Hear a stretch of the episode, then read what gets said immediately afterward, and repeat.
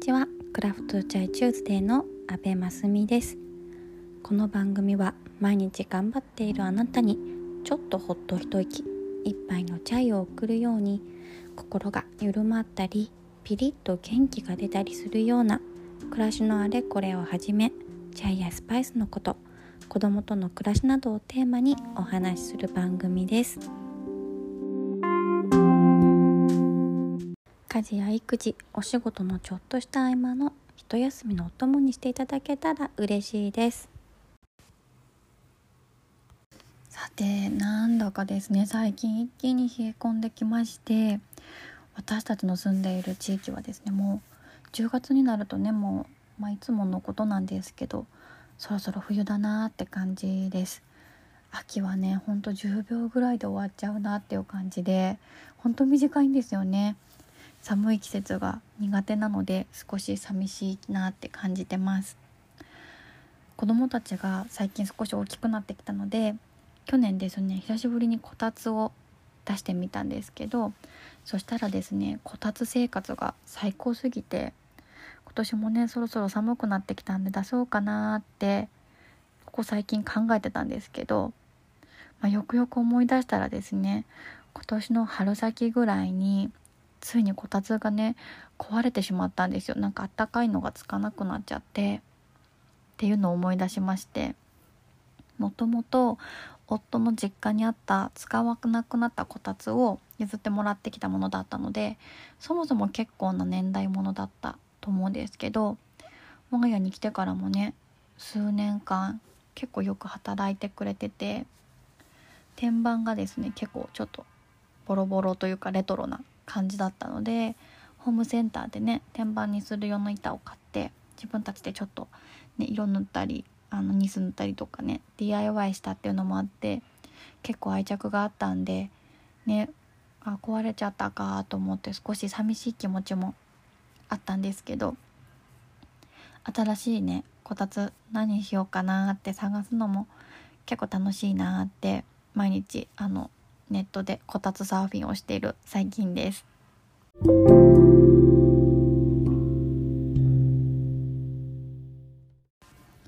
さてそれでは今日も妄想レターのコーナーしていきたいと思います。これってどうしてる？どうかしてる？妄想レターはいこのコーナーはですねこんな時みんなどうしてるのかなと思うようなあれこれを妄想レターという形で私がお便りとしてご紹介させてもらってそれに対して私の場合はこんな風にしてるなっていうのを一例としてお答えしていくというコーナーです。聞いてもらった皆さんにも私はこうしているよっていうのをぜひ教えてもらえたら嬉しいなと思っております。ではまず本日の妄想レターご紹介していきたいと思います。阿部ちゃいさんこんにちは。こんにちはいつも楽しく聞いていますありがとうございます阿部ちゃいさんは大切にしている言葉ってありますか？もうひと踏ん張りしたい時言葉の力を借りることが多いのでアブチャイさんが大切にしている言葉やあとちょっと頑張りたい時に思い出す言葉があったら知りたいです。とのことありがとうございます。なるほどですねわかる気がします。私もね毎日心の中で一人でねこうブツブツ独り言言ったりしちゃうタイプなので言葉のパワーには助けてもらっているなと感じてます。毎日のようにね思い出す言葉があるっていうわけではないんですけどその時々の自分に必要な言葉っていうのを私の場合は心の中に、まあ、いくつかストックしてあって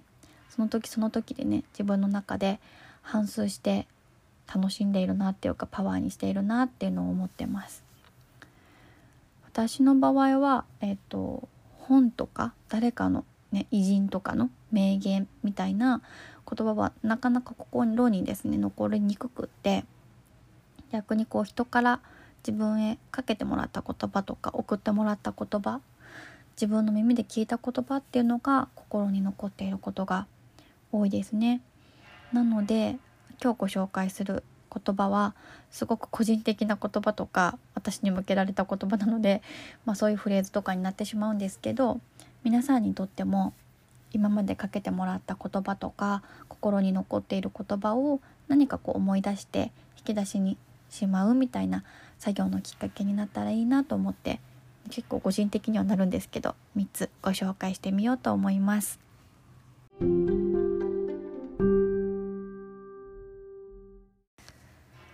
まずはですね一番よく思い出す言葉なんですが「あなたの笑顔と頑張りは一生の宝物」という言葉です。中学3年生の時の担任の先生が卒業式の日に私たち生徒一人一人に対して言葉を送ってくださったんですけどその時にね私が先生から頂いた言葉です。もうね卒業してから20年は経つんですけどこの言葉をね頻繁に思い出しながら生きてきたなと思いますね。先生が素敵な先生だったっていうのもありましたし人から言葉をね送ってもらうのがきっと初めてに近い経験だったと思うんですよね。なので私のことをねそうやって見てくれてた先生があそんな風に私のことを思ってくれてたんだなっていうのが嬉しくてその言葉に恥ずかしくないようにそうありたいなと思って生きてきたような気がします。疲れてる時とかねもうひと踏ん張りしたい時思い出して自分を奮い立たせたりとか、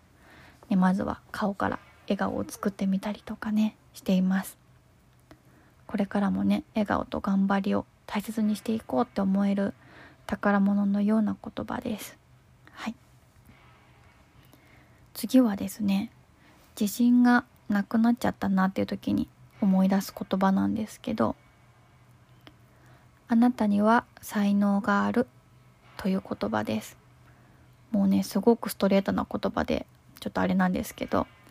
前職の仕事を退職する時に尊敬する先輩にかけてもらった言葉です。あなたには才能がある。それを信じてほしいって言ってくださって何て言うかねあの本当に私にその分野の才能があったかとかなかったかとかそういうことはもう一旦どうでもよくてですね。あの自分の尊敬する人自分の好きな人がそんな風に言ってくれているっていうことはそれをね信じないっていうことはその人のセンスを信じないっていうことになるのでそれってやっぱりなんか失礼だなとそれを否定するのもやっぱり失礼だなって思うというかそういう感じでしてね私の尊敬する人が私には才能があると言ってくれてそれを信じろと言ってくれているもうそう思うだけでなんかへこたれそうな時とかこれは本当にいいのかなって思う時にパワーが出ますね。いやいや私なんて本当にたいそんなことないんです大したことない人間なんですってあのその言葉に対して思うことも全然できちゃうんですけどあえてそれを真に受ける。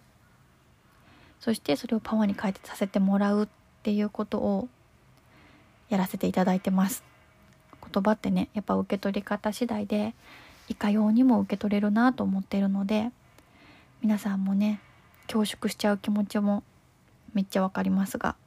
尊敬する人とか好きな人が自分にかけてくれる言葉があったら是非真に受けてみてほしいなと思います。なんかね元気がやっぱり出るのでおすすめです。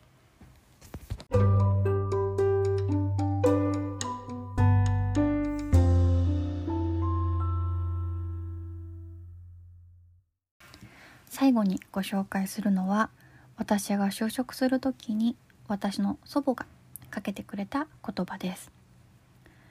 誰が見てなくてもお天道様が見てんだから一生懸命頑張らいはい。方言ですね 標準語にするとですね誰も見てなくたってお日様はいつも見てるんだから一生懸命頑張りなさいねって感じですね。うん、自分の心にねこうまっすぐにいられなくなりそうな時とかに思い出す言葉です。なんかね疲れている時とかは、えー、これぐらいでいいかなってつい妥協してねしまいそうになったりねなんかこういろんな人との関係の中でこのぐらいにしとくかって思っちゃいそうになる時ってあるんですけど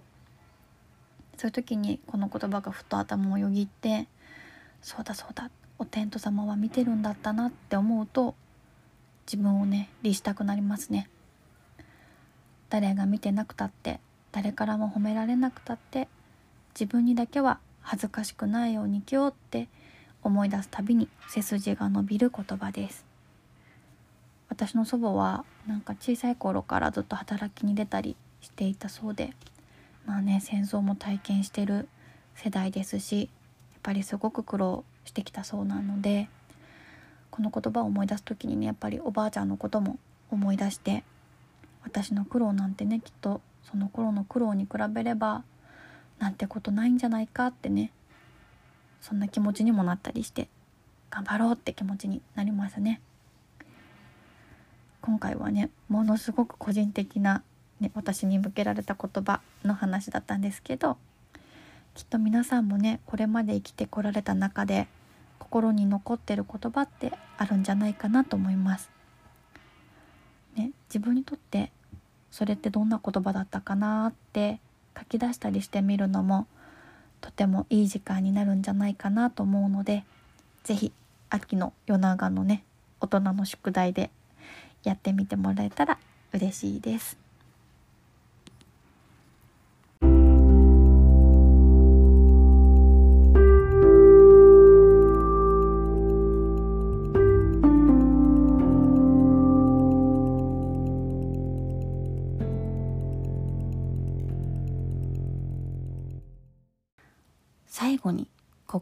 ですけどチャイシロップチューズデーが現在予約販売受付中です。概要欄にリンクを貼っておくので気になってくださった方はショップを覗いてみていただけたら嬉しいです。またお便りも募集してます。インスタグラムのアカウントストーリーにお便り箱を設置しているのでそちらからぜひメッセージください。それではお待ちしています。